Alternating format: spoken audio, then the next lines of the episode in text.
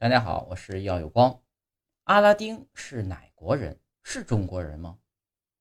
很多人啊都看过《一千零一夜》，又名《天方夜谭》。书中记述的是阿拉伯的民间故事，其中呢有一个描写阿拉丁神灯的故事，很多中国人都知道。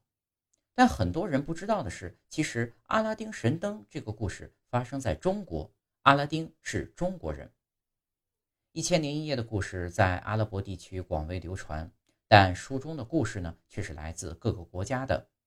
书中的阿拉丁与神灯明确写明了阿拉丁是中国人。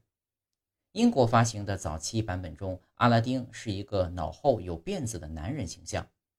因为该书发行的时候正好是中国的清朝时期，英国人可能认为古代的中国人也是这个样子的。关于人名阿拉丁。也有人做过研究，阿拉是上海的方言，意思为我们，而丁呢有男人的意思，所以阿拉丁的意思呢很可能就是上海男人。